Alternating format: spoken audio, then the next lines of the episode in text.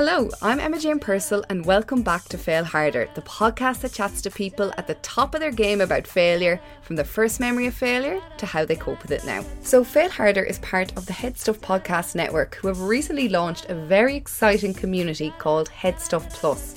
HeadStuff Plus basically gives you access to loads of bonus content from your favourite HeadStuff podcasts, including fail harder. It is as little as a fiver a month, and that money is going to help and support those podcasts and podcasters. So check it out. On Fail Harder today, I'm joined by the super talented Aisling Franciosi. I had a year and a half where I didn't work. I did the night Nightingale, then I did another job straight after it, and then for like a year and a half, literally nothing. About eight months in, I was starting to panic, and I did get my first kind of experience with anxiety, proper kind of almost debilitating anxiety. And I'd been very lucky because I, the stupidest thing of all that I kept thinking while I was going through it was, I'm not the kind of person who gets anxiety. Yeah. it's a very naive thing to think. But um, it was just because everyone was saying to me on the outside, like, you're doing so well. And like, because the Nightingale was going to Venice and like getting great reviews. And like, everyone's like, you're doing so well. You're so busy. And I was like, actually, I didn't get that memo because I am sitting at home every single day. Like, um, so it was weird because there was kind of all this anticipation, but like nothing was happening. Yeah. Um, so uh, that one I found hard, and thankfully I managed to come out of it without actually getting a job. Like I, I came through the side of the anxiety without it being attached to a job, which I think was great because it meant that I didn't kind of further ingrain the feeling of like I'm only okay if I have a job. Aisling gained recognition and won an IFTA for playing the role of Katie Benedetto in The Fall alongside Jamie Dornan. Since then, Aisling has starred in numerous movies and TV shows, including The Nightingale, Game of Thrones, and BBC's recent adaptation of Black Narcissus.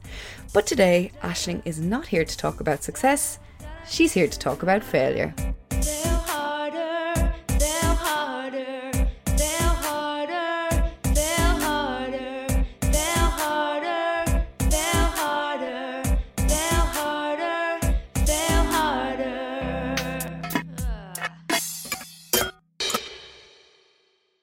Hi, Aisling. Hello, how are you? I'm good. Welcome to Fail Harder. Thanks for having me. How how are you? How how's New York? um, it's as I was just saying to you before, they're surprisingly quiet in this moment. But um, yeah, it's cold now. Um, in terms of the, I was gonna say the COVID, like my mom does. COVID. I think that's such an Irish thing to say. The COVID. Yeah, it is actually. uh, yeah, March was was pretty bad here. March, April. Um, it felt like living in some sort of dystopian future. Like seeing New York as quiet as it was was pretty strange. Um, but now, you know, restaurants are closed and everything, and it's as awful as it is everywhere. But um, you can, you know, we can go out for walks and um, get you can get like takeaway food, but restaurants are closed. Obviously, the theater are closed. Everything's closed, really. Um, but it yeah, it's all just very grim. I think this. I think this time round, a lot of the just kind of I don't know, maybe the camaraderie of the first time and oh, what is this? Kind of, it's just gone. And now, like, everybody's just going a little bit insane. I, I mean, I definitely am at this stage for sure. Yeah, winter as well, like going into it with winter, I don't know, something about having summer on the horizon made the first one feel a tiny bit more doable because summer was going to brighten things up, hopefully, yes. at least in terms of weather. But now going in, coming into this one with the winter looming and everything else was a bit grim. But you know, we'll get through it. It'll be, it'll be grand. Hopefully. Exactly. Yeah, we will. Hopefully. Yeah. So let me just explain the format of the podcast before we begin. So I have 20 questions in front of me, numbered at random. Most are straightforward, however, some are a little bit unconventional. And in the spirit of failure and trying to assert control over what life might throw at us, you can pick the numbers. Okay, uh, four. Number four. Okay. What failure do you fear the most? Straight into it. the deep end. Um, I tend to compartmentalize a bit. So I, you know, I, I feel like I would say in my personal life, if I became, I don't know, if I if I let my family and friends down or became a horrible person or just lost sight of what was important, um, I think that that would be scary. And uh, mm. I do think that you know, actually, one thing that COVID has really highlighted, I think, for everyone is just how important the people that you care about um, are in your life. And so, yeah, getting to a point where I became a, a, bad human being, a bad friend, a bad sister, daughter, whatever it is, um, that would be a massive failure. Uh, but I, in terms of my, I do feel like who I am is extremely, for better or worse, linked to my work. Mm-hmm. And I do fear that if I were to fail, like utterly and completely, and have to just abandon this career, I don't know that I'd be able to stop myself from maybe becoming a worse version of myself in my personal life because, you know, I've wanted to do this since I was six years old and I've put so much work into it since I've, you know, been in my teen years. And so to have all that amount to in my head, like nothing, Mm. I think maybe risk embittering me a little bit unless I was amazing and did loads of therapy or something. Managed to come around to it. So yeah, the most important one would be would be obviously a personal life, but as I say, I'd be worried that if I were to fail in my, in my career, that that wouldn't inform how I then behaved in my personal life. Do you get like like this time, for example? Now, I presume have you been able to work at all in the last year? yeah, I was extremely lucky, and I was starting. I was doing a project at the very beginning of 2020, and then it got stopped uh, because of COVID, and then we somehow miraculously managed to finish it. Uh, oh, September and October. Yeah. Um, Is that did, the project with Sandra Bullock? Yeah. Yeah. Oh my god. so I did three quarantines, and two of them were one after the other. So I did four weeks of quarantine straight, like and super strict as well. I feel like I'm the quarantine queen. I do I can manage it. Um, but so yeah, I is so so so lucky that I, I managed to do that. I, I really am very aware of how lucky I was to be able to get a little bit of work in. Yeah, but even even still, I I'd imagine that it was probably a, a lot quieter as a year yeah. for you, was it? Yeah, it was. You know, there was a lot of weirdly there was a lot of auditioning because I think or not a lot, but like reading the scripts and maybe meetings and stuff, because I think people were just wanting to make it seem like stuff was happening. Doing the only part of the, the work that they could, which was obviously the planning and the prepping and the casting, you know, but then it would amount to, so we're not sure when this is going to go. But, um, could be two years, could be three years. Exactly. It felt a little bit, not pointless. I mean, I actually kind of was glad to have something to put my energy into, but equally you're like why am i doing this if we know like i remember when the production shut down actually in in march and i've been following it really closely because i have um, family in italy who were in are in the north of italy so like where mm. was at its absolute worst at the beginning so I was thinking, I was already, I was ahead of the curve. I was like, I am doing a good shop so that then I don't have to go and do the rush buy that everyone else is doing. I was, I was, you know, prepping, and they sent essentially emailed saying, "Oh, we're going to shut down for about two weeks." I was like, it is not going to be two weeks, but good wishful thinking. So, so yeah, it's been way quieter, but I weirdly actually found the quietness of this year in terms of work easier to handle than other times when I haven't been working because in other times when I haven't been working for a long time, um, it was very much like, what am I doing wrong? Like, why can't I book a gig? Why doesn't anyone call? Whereas this time it was like, well, everyone's in the same boat. I really don't have to worry. So it's fine. much easier. do you like self tapes? Actually, that's a question I would like to ask. Yeah, I do now. I I do still prefer going into the room because I think this might be a bad thing to say. I don't know, but I think there's a certain skill that's just aside from the acting that comes with going into the room uh, with yes. people, and I think that it's one that I might have. So you know if i was thinking that i'd be like well it's it's it's an advantage i think i have when i go in the room. But obviously apart from even before covid you know so much more of it was being done with self at least the first few rounds with self tapes anyway so that you really have to either decide to like you know get good at them and start liking them and take advantage of them or it's going to be an uphill battle so i do like them now i've changed a lot the way i approach them in the last few years mm. uh, as I've gotten older. But yeah, I'm I'm I'm I like I like doing them now. Yeah, mm, that's good. I kind of find self tapes. There's like so much technology involved in it. You know, there's like so much like there's not even just okay, do the audition. It's like make sure your lighting is right, make sure your sound is right, make sure you're looking good. Make you know like sometimes you might spend ages doing a self tape and then you look at it back and you're like, you can only see like half of my head. This is terrible. yeah, yeah, I did invest in a ring light actually because I can't remember where I was, but it was really dark very early. I, I mean, here it gets pretty dark in winter actually, but I got a I got a ring light and it was a good investment. Yeah, absolutely. I actually don't. I as much as if I can get away with not using it, I prefer that because I much prefer natural light. Mm. But if I can, if I need to use it, it's a really good thing to have because it means you can. If you have to, you know, sometimes you, they're like, "Give me the tape now." yeah.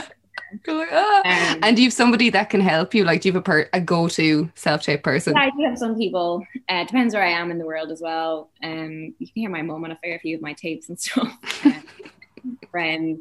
Uh, it's amazing how like there are people I definitely avoid as well. My my mum's amazing at them now, but I did have to fire her at the beginning. Stop trying to act or like read with, with feeling. I'm I, everyone's different what they like, but I just want someone. I don't want you to act unless sometimes if it's an actor that you like and you and they know what they're doing, fine. But if not, I'm like just read it like you're reading a newspaper and yeah, just do that. yeah, absolutely. Let's move on to the next number. What number would you like? Uh, sixteen. Number 16. Okay, what is your earliest memory of failure?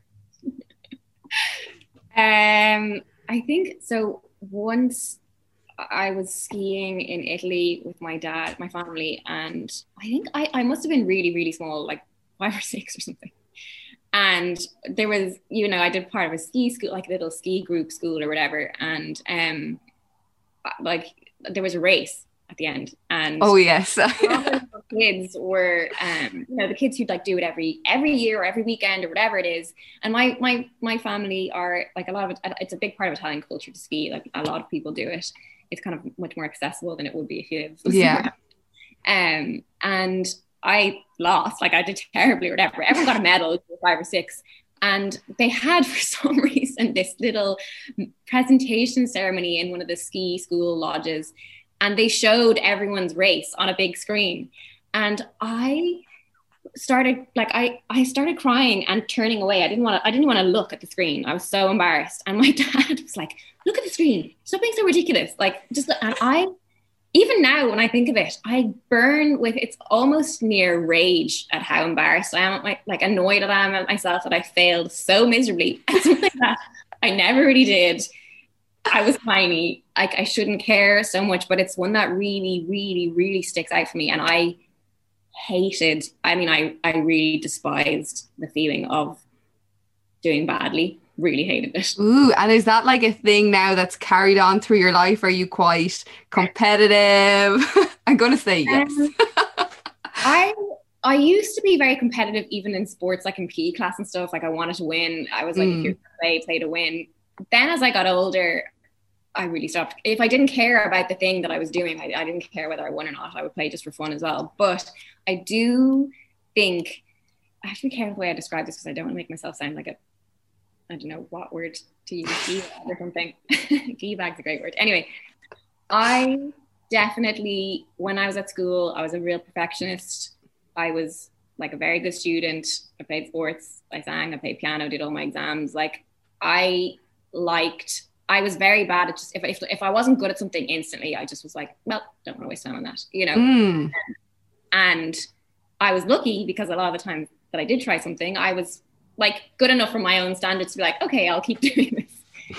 but it meant that then I think there's something quite uh, destructive about perfectionism because it becomes it kind of started becoming my identity in my head. I mean, uh-huh. and then the more people kind of acknowledge it on the outside, then then you go, oh, I have to start living up to this now because people think that I'm the person who never fails an exam or never whatever it is. I remember I failed my driving test twice.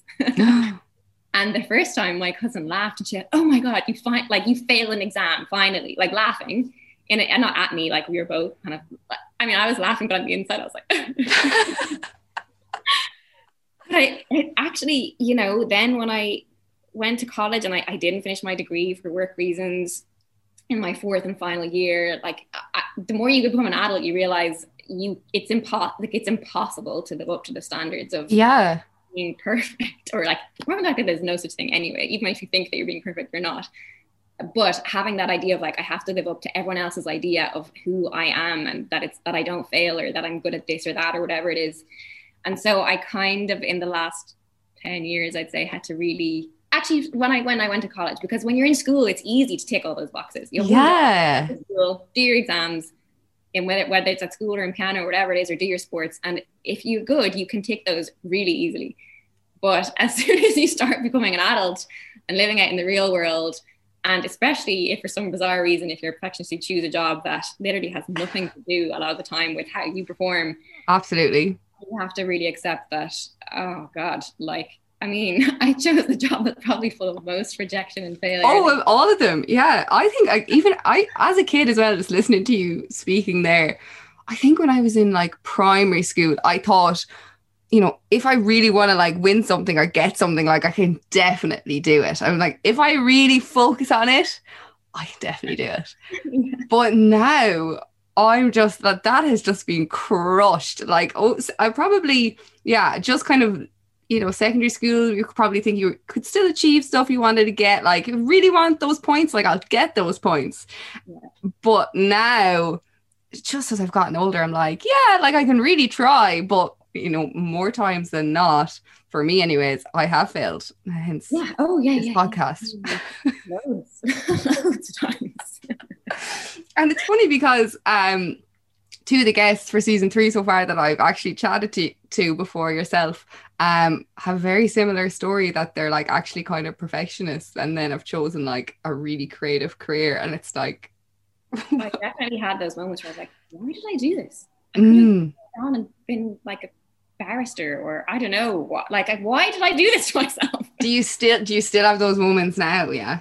Um I I, I do, but I know that they're like I just said this actually recently to someone when I there was a time when I really wasn't working and at one point my um, sister-in-law was like hey ash can i just use your laptop for a second i was back living at home with my mom and, and she i was like yeah yeah sure it's on the counter and i'd forgotten that i had like left tabs open thankfully it wasn't anything embarrassing, but it was. um, she was like, "Oh, you're feeling that bad, are you?" Because it was like reapplication to Trinity College. Oh no.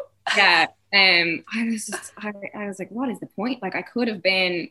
Again, it was again. It's that kind of slightly insidious thing of I kept thinking if I had chosen any other thing, I know I could have had a way more linear path to whatever the hell we define success as which for me again has changed I've gotten older. But you know, there were those moments where I thought I could have made things so much easier for myself, been quote unquote successful in the way that most people consider it, with far less heartache, probably. Yeah, I, I've had those moments too where I'm like, I would actually be very good at this other thing. You know, I could do really well and probably make like loads of money and like get, grow, like go up the ladder really, really quickly yeah. in those moments then when I go, do I re- will I do this? Will I actually reapply to finish that year? I don't even know if I'd be allowed to, but whatever. Mm. And then go, no, I'll give it a bit longer. Does that bug you that you didn't get that? Was it was it a half a semester? Was it or um, when you had to drop it?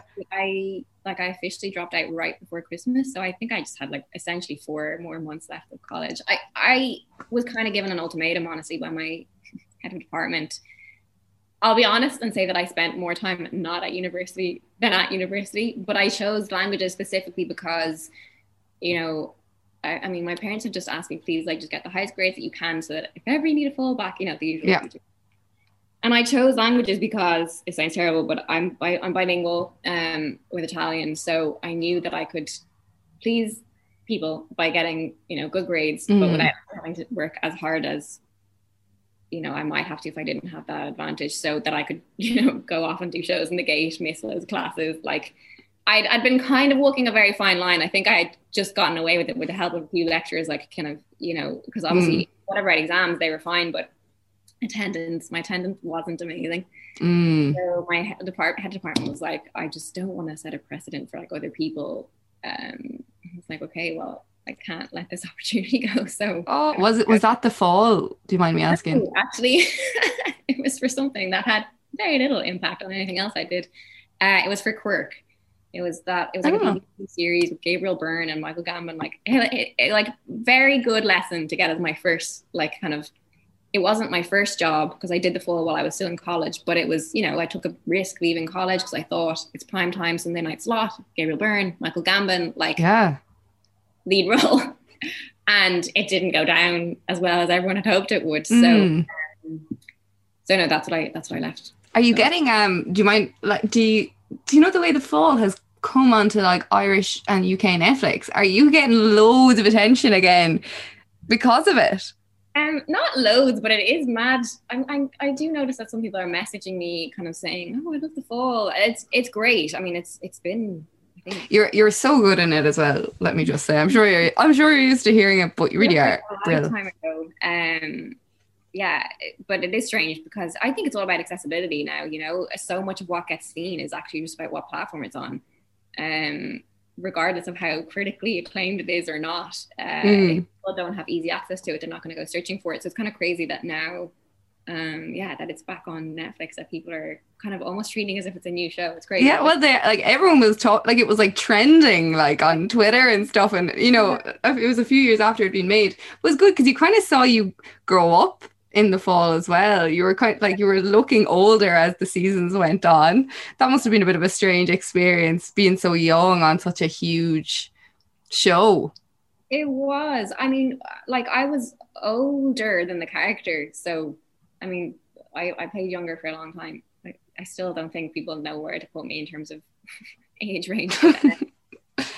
it was a it was a great first job to get. Like I- you know, it was very much learning on the job. I had plans to go to drama school after college.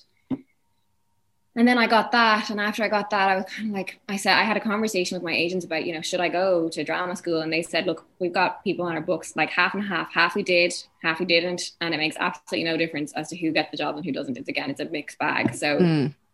um, so I decided I kind of was working a little bit then, so I decided to just, oh, like not kind of Yeah. take my out of the loop. I would have loved to. I would have the discipline of it. I love, would have loved the kind of honing the craft side of it.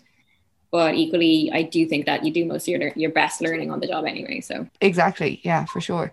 Um, I think are there sirens going off outside my apartment or your apartment? sorry. I'm in London. New you're in New York. It's going to happen. Um, okay, shall we move on to the next number? What would you like? Uh, ten. Number ten. Okay, this is a fun question about the US. Oh God. Oh, no. It's not easy, but anyways, we'll Okay. give it a go. Um, what is the only US state that begins with the letter A but doesn't end with the letter A? Arkansas. Ah, damn it! I'm so proud of myself because I'm terrible with anything else related to geography. If you'd asked me an Irish geography question, like I would have gotten it wrong 100%. Damn, I was like, you'll definitely not get that one right. You know why I know that? Oh, you know that song, Alabama, Arkansas? Very good. Well done. I'm impressed. Okay, next number. uh, 12. Has anyone you loved ever really failed you? Yes. But I think maybe I'll move on to the next question just because I feel like sometimes, especially because my example would be kind of obvious and it's not just my my story. So I'm Mm. wary of like, you know, including yeah, I think there's a responsibility when you're telling a story even about your own life.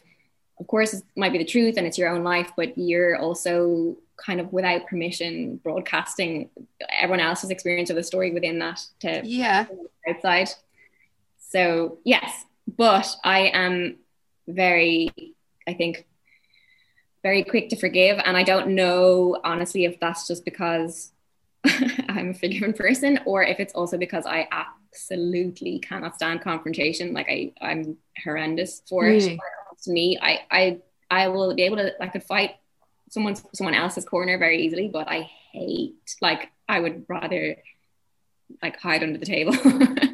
Where do you put that energy then if if you are kind of really upset with somebody or annoyed with somebody? Do you Well, just I feel that if I can forgive them, I just it's actually easier on me. Like so, it's kind of a, not a selfish. I mean, I guess maybe it is selfish. You know, I go, well, this is gonna eat me up alive if I I know that I can't confront them about it. One, two. Mm. It's either going to eat you up alive, and they're never going to know anyway, or I can I can forgive them, which then allows me to just be like, whatever. I don't have to I don't have to think about this anymore because it's forgiven. Mm. Um, so, and I'm also, but the only thing is, I heard someone say, "Oh, you should forgive, but you should never forget." But I'm horrendous. Like, I'll, I'll never be able to be like, "Remember that time that you said?" like, I just don't. It just flies out of my head, and so, yeah, I think I'm just very much either like a squish it down and suppress it, or just throw it out.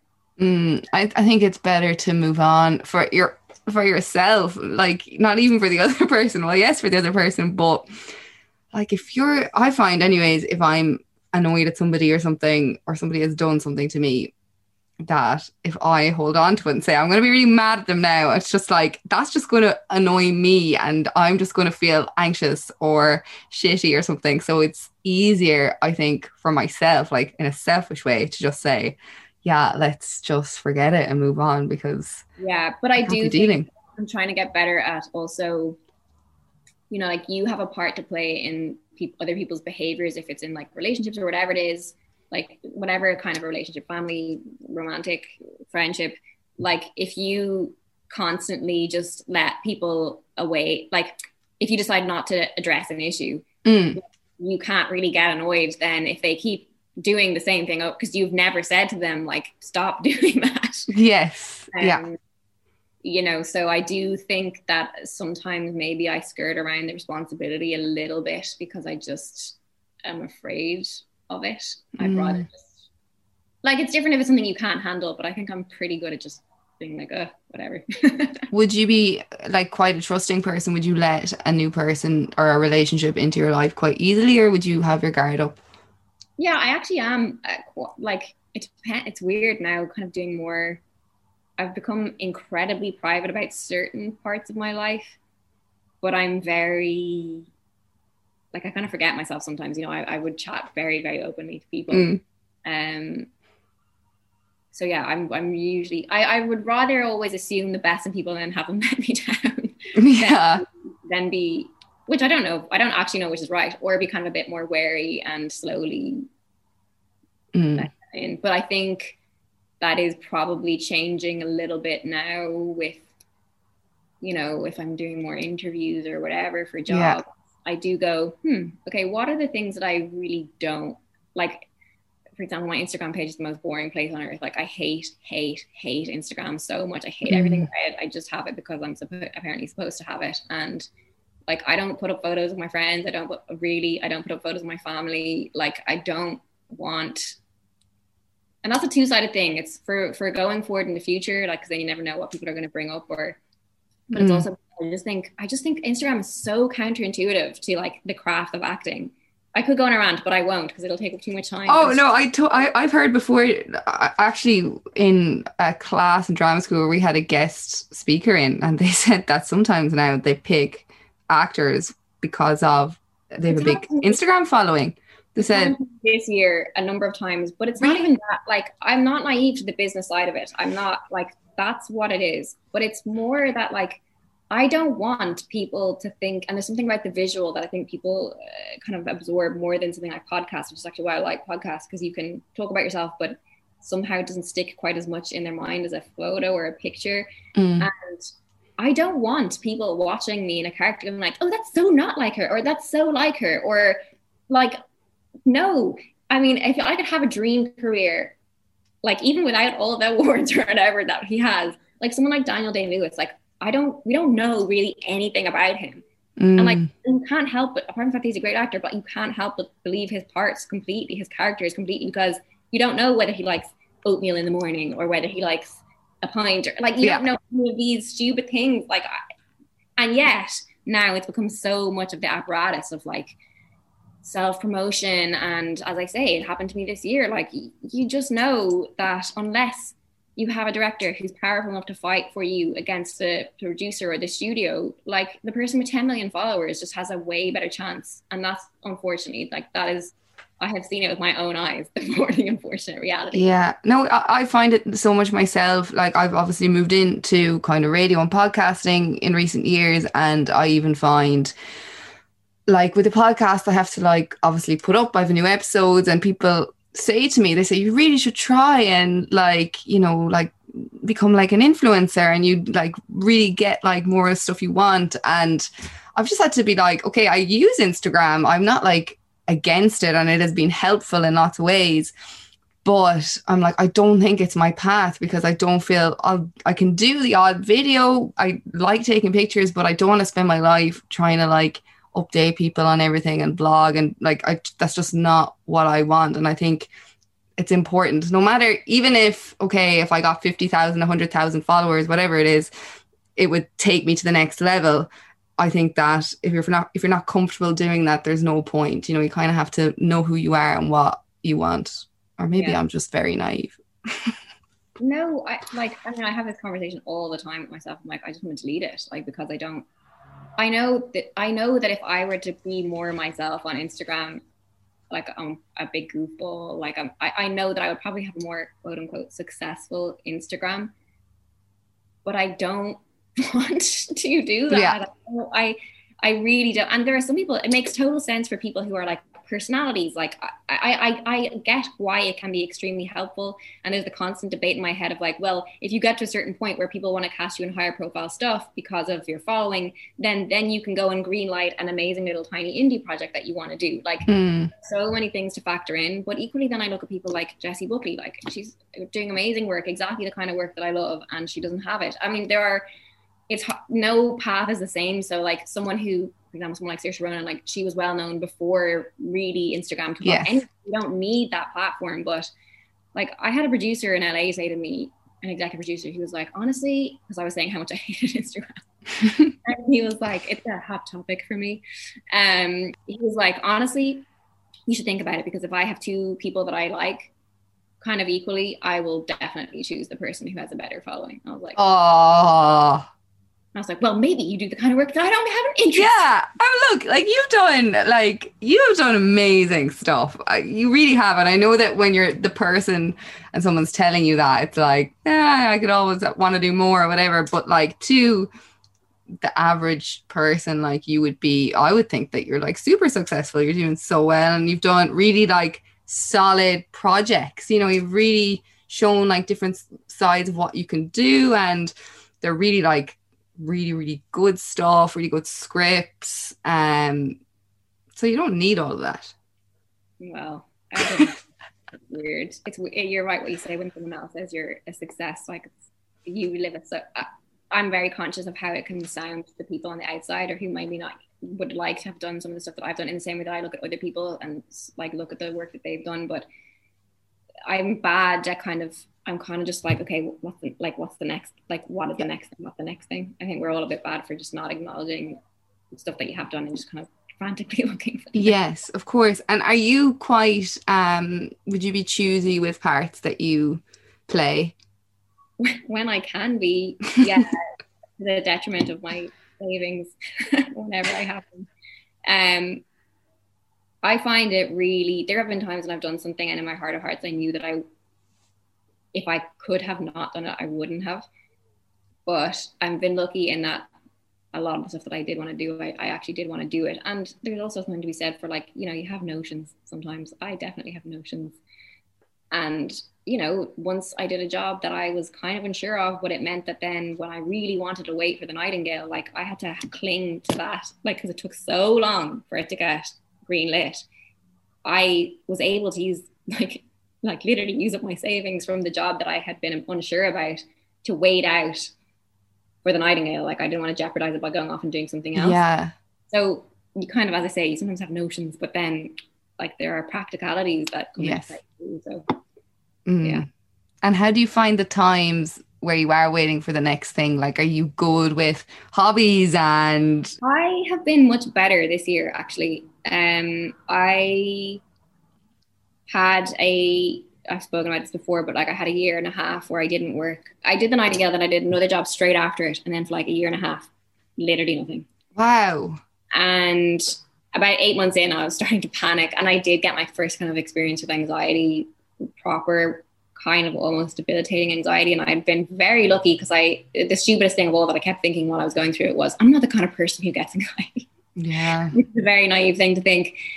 I've been very, very lucky in the sense that most of the time I, I think I deal very well with stress, but um, it was just because everyone was saying to me on the outside, like, you're doing so well. And like, because the Nightingale was going to Venice and like getting great reviews. And like, everyone's like, you're doing so well. You're so busy. And I was like, I clearly didn't get that memo because I am sitting at home every single day. Like, um, so it was weird because there was kind of all this anticipation, but like nothing was happening. Yeah. Um, so uh, that one I found hard, and thankfully I managed to come out of it without actually getting a job. Like I, I came through the other side of the anxiety without it being attached to a job, which I think was great because it meant that I didn't kind of further engrave ingrain the feeling of like I'm only okay if I have a job. Yeah. So that was I don't really know how I think just like exercise, honestly, like exercise is huge for me. So exercise is one big thing. And this year I've been a bit more creative about my hobbies and and like other finding other creative avenues um to Mm. kind of Do you make banana bread? I didn't, but I did make sourdough. so- Oh, you have a starter. I don't know. I had to euthanize it over summer, but I um I I did have one, Yeah. yeah. Nice, nice. I was actually, I was contemplating. I made a lot of banana bread during the first lockdown, and the other day, like last weekend, there was just nothing to do. Like obviously, I was like, will I roll out the banana bread recipe again? I was like, don't do it, Emma Jane. Well, I had been given a starter by a friend of mine recently because I wanted to start it again, but I didn't want to like go through the process of making a starter. She called it doughy Tribbiani, which I appreciate. Oh, love. And so she gave them to me, but doughy just would not bubble for me for some reason for like a week. I was like, come on. It was almost like having a real start. I should just start from scratch. So I'll probably get around to it, or I could just buy it from the shop, which is Mm. Yeah. Right. Shall we move on to the next number? Yeah, sorry, I've been rambling like a mother. No, it's been fun. What number would you like? Uh, 20. Number 20. Okay. Today, Bill Gates, Elon Musk, and Jeff Bezos are the three richest people in the world. Can you put them in order, starting with the richest? So today, because obviously that changes like all the Yeah. time. I know a few days ago it was Elon Musk who had just overtaken him. But I I'd say Bill Gates is third. Mhm. Then I'd say oh, I'd say Elon and Jeff are like every other day, you know, just casual cool billion or whatever more. Um, I'm gonna go uh, for today I'll go Elon and then Jeff. No, Jeff and then Elon. Jeff, Elon, Bill. No, you're wrong. Oh. It's Elon, Jeff, and Bill. And this is what happened. So, like a couple of days ago, Elon Musk went ahead of Jeff Bezos because Jeff Yeah. had been the richest for ages. Mhm. But then, like a couple of days later, his stocks plummeted. So then Jeff was number one again. But now something happened like yesterday, and now it's Elon. There's some daily news for you about the rich people in the world. I try to avoid Amazon as well, but sometimes it's just unavoidable. Yeah, I do too. I mean, again, I'm not actually that's a topic I'm not going to go into right now. Yes. get topic of failure. Okay, uh, next number. Um, uh, seven? Do you try to sugarcoat your failures? No, no. Um, yeah, I can. I can tell. I don't. I a can't. I used to like not be able to stand myself in the moments of failure. So like it felt if I tried to sugarcoat them, then I'd be like I needed the punishment. If that makes sense. Initially, that's why I used to do it. I'd be like, "It's worse," in my head. Uh, and then I then now like it's crazy. I had a I stupidly set up like a timeline for myself when I was like 17 or something, which did not go to plan. And now that I'm older and having kind of lived through, you know, 10 years in the industry, um, I hate it so much. And it's something that happens particularly in LA. I understand it, but I hate it when you chat to actors and like, you know, yeah, I'm, first of all, they ask you what you're doing. And secondly, they're like, yeah, you know, I'm kind of, I've got a script done, blah, and I'm producing so and so, and I'm developing. And you're like, ah, like sometimes that might be true, but often I can tell that it's not. I'm like, just say you don't know. Like it's fine. Mm. That is what part of this job is, and it's really unhelpful to everyone else when you just bullshit people all the time. And I understand that when you're in the room with producers or whatever, maybe you have to be a bit more, especially over here, self-aggrandizing, like or like self-promotional because they want to believe that you believe in yourself. But I think actor to actor, I really don't like when people don't say that they don't like if people ask me and I genuinely don't know what's happening, I will say I really don't know what's happening. I yeah. don't know what's next. I haven't bagged an audition in a while. Like I, I just think it's so much better because then sometimes it'll spark a conversation where you realize, oh, actually, in that year and a half when I didn't work, I was obsessed. I was in LA, in LA for about five months of it, and I was obsessed with podcasts. I would go for like three hour hikes and just listen to podcasts every single day. And I would live for the moments when I would listen to one of my favorite actors like Sam Rockwell, whoever it is, or anyone, like just be like, oh yeah, and that was a really terrible time because I literally didn't work for a while. Like I lived yeah. those moments, not because I was happy about it for them, but just because I thought, okay, cool, and look at where they are now. Mm. and so it's really encouraging, I think, when you hear other people be honest about like their failures and how they happen like you think i think i used to think that like when you got further along and there are some people for who it happens where like they become very successful straight away where they finally hit something massive and it just kind of for a while they coast from there and that's amazing.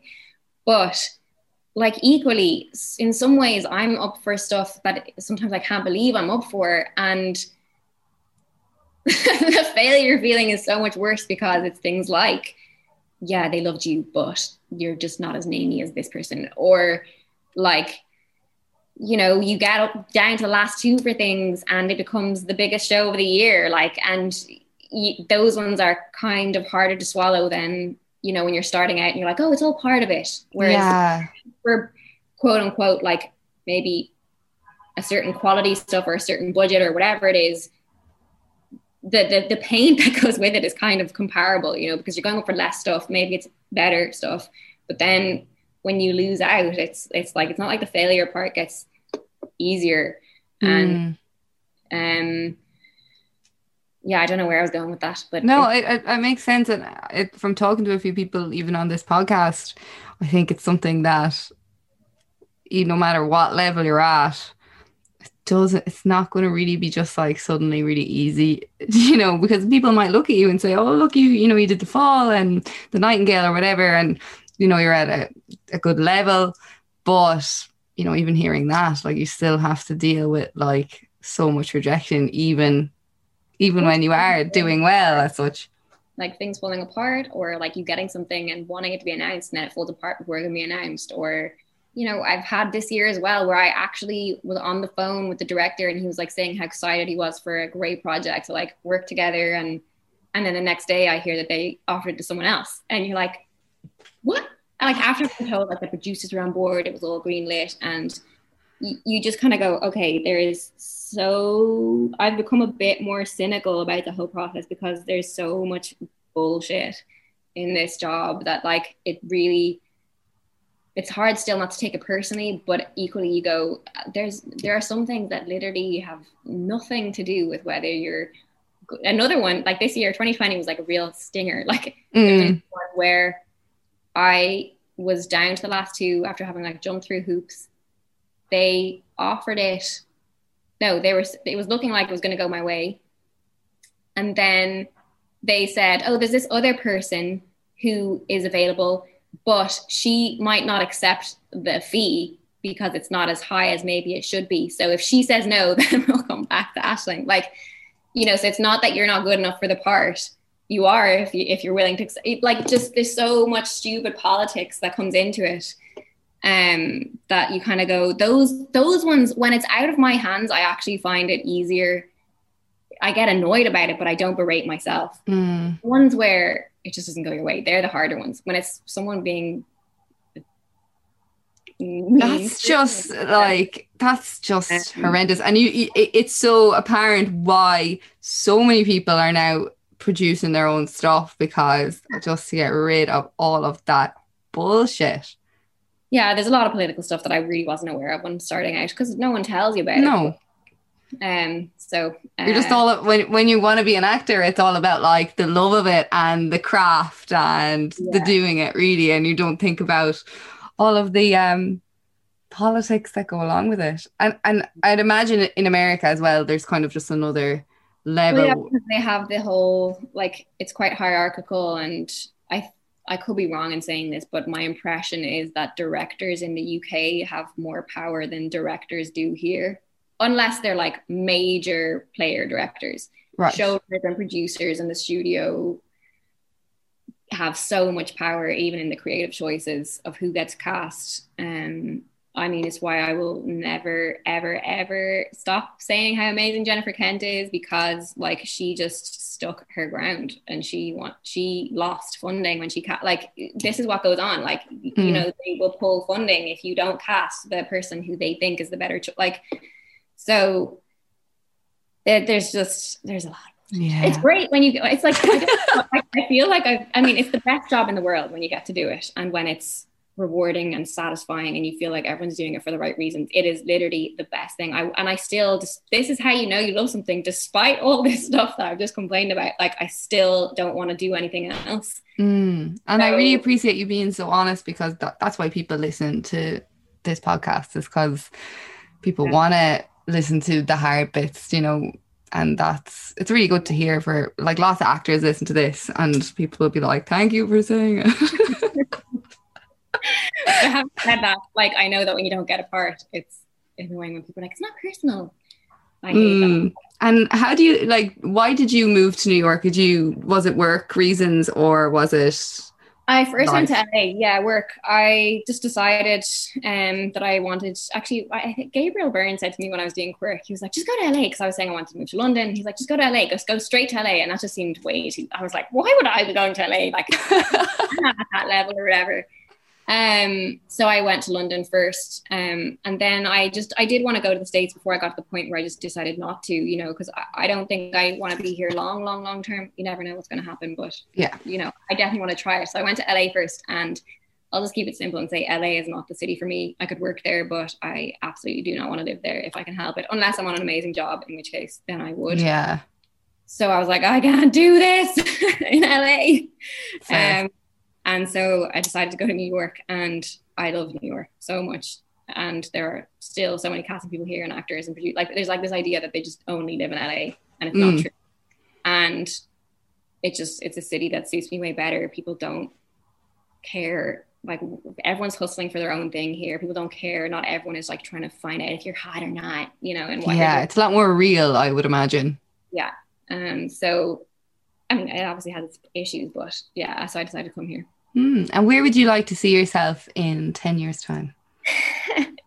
so 10 years ago i would have asked answered that but having i don't do those anymore a because it's just impossible to know and mm. because i did as i say make a 10 year plan for myself and uh, like i was stupid enough to be like okay if i'm not where i want to be career wise when i'm 27 or whatever it was 26 then i'll just quit like that was in my head to kind of give myself like a timeline. I was like, if I don't, if I'm not freaking, I don't know who, by the time I'm 27, I'll just stop.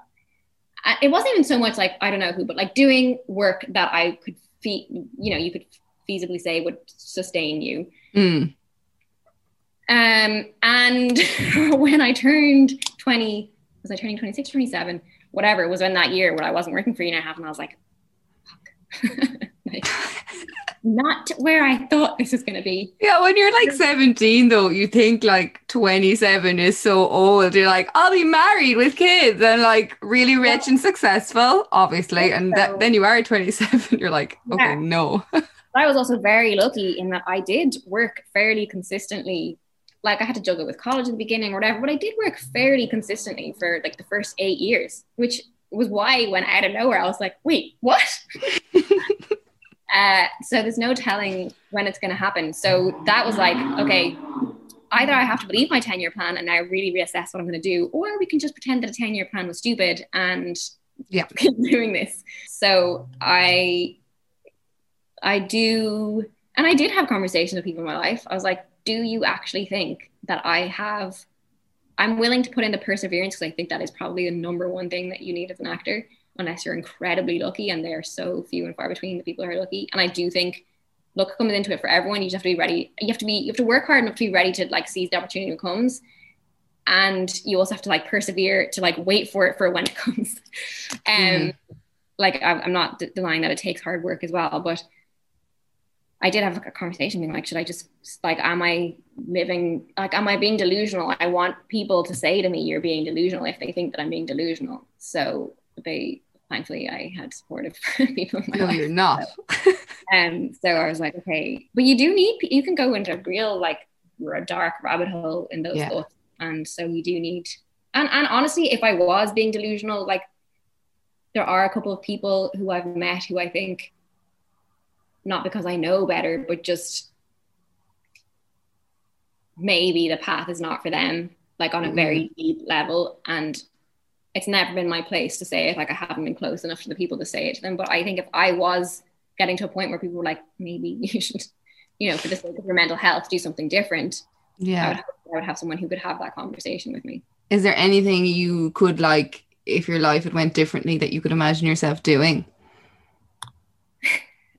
no, actually, during the pandemic, I was like, wow, I have no qualifications. Like, literally, not a single qualification. and you nearly had that degree. When I was in school, I toyed briefly with the idea of like, if you know, I could be a lawyer, maybe. I love debating and all that kind of, although I think I kind of imagine it to be like on those American TV shows where you're in court all the time, like making impassioned speeches. Oh yeah. Um, no, but the truth is that no, I can't. I can't. And that's why, in one way, it's heartening because I'm like, well, we got to make this work. And then in another way, it's really scary because I'm like, I don't know what the hell. I literally have no other option. I don't. Mm, yeah. Well, look, it shows that you're on the right path, I think, if that's. Do you know, it is. It is. But thank you, thank you, thank you, because I've really, really enjoyed this and you've been just love, really like breath of fresh air, honesty. That I'm like, wow, I really talked down this thing that we all love so much. This is the point. Like, obviously, you love it. You know, you've just you've said, but it's the reality of whatever you love. If you really love something, there's a load of shit that goes with it. Yeah. And and I, and I don't want to sound like you know I'm very conscious of the fact that I have also been very lucky in what I've been able to do. But there's a lot I think that goes on behind the scenes that people because we're conditioned to like present a certain way that they just don't know. And I have kind of decided I'm just going to be like honest about it because it's yeah, it's so so hard if you're not. People appreciate that though, but um, thank you. Really, thank you. Thank you for listening to this episode of Fail Harder. I really hope you enjoyed it. It'd be so helpful if you could spread the word by sharing it on social media, subscribe to the podcast, rate and review it, tell your friends. One or all of those things are just so, so helpful. Thank you so much.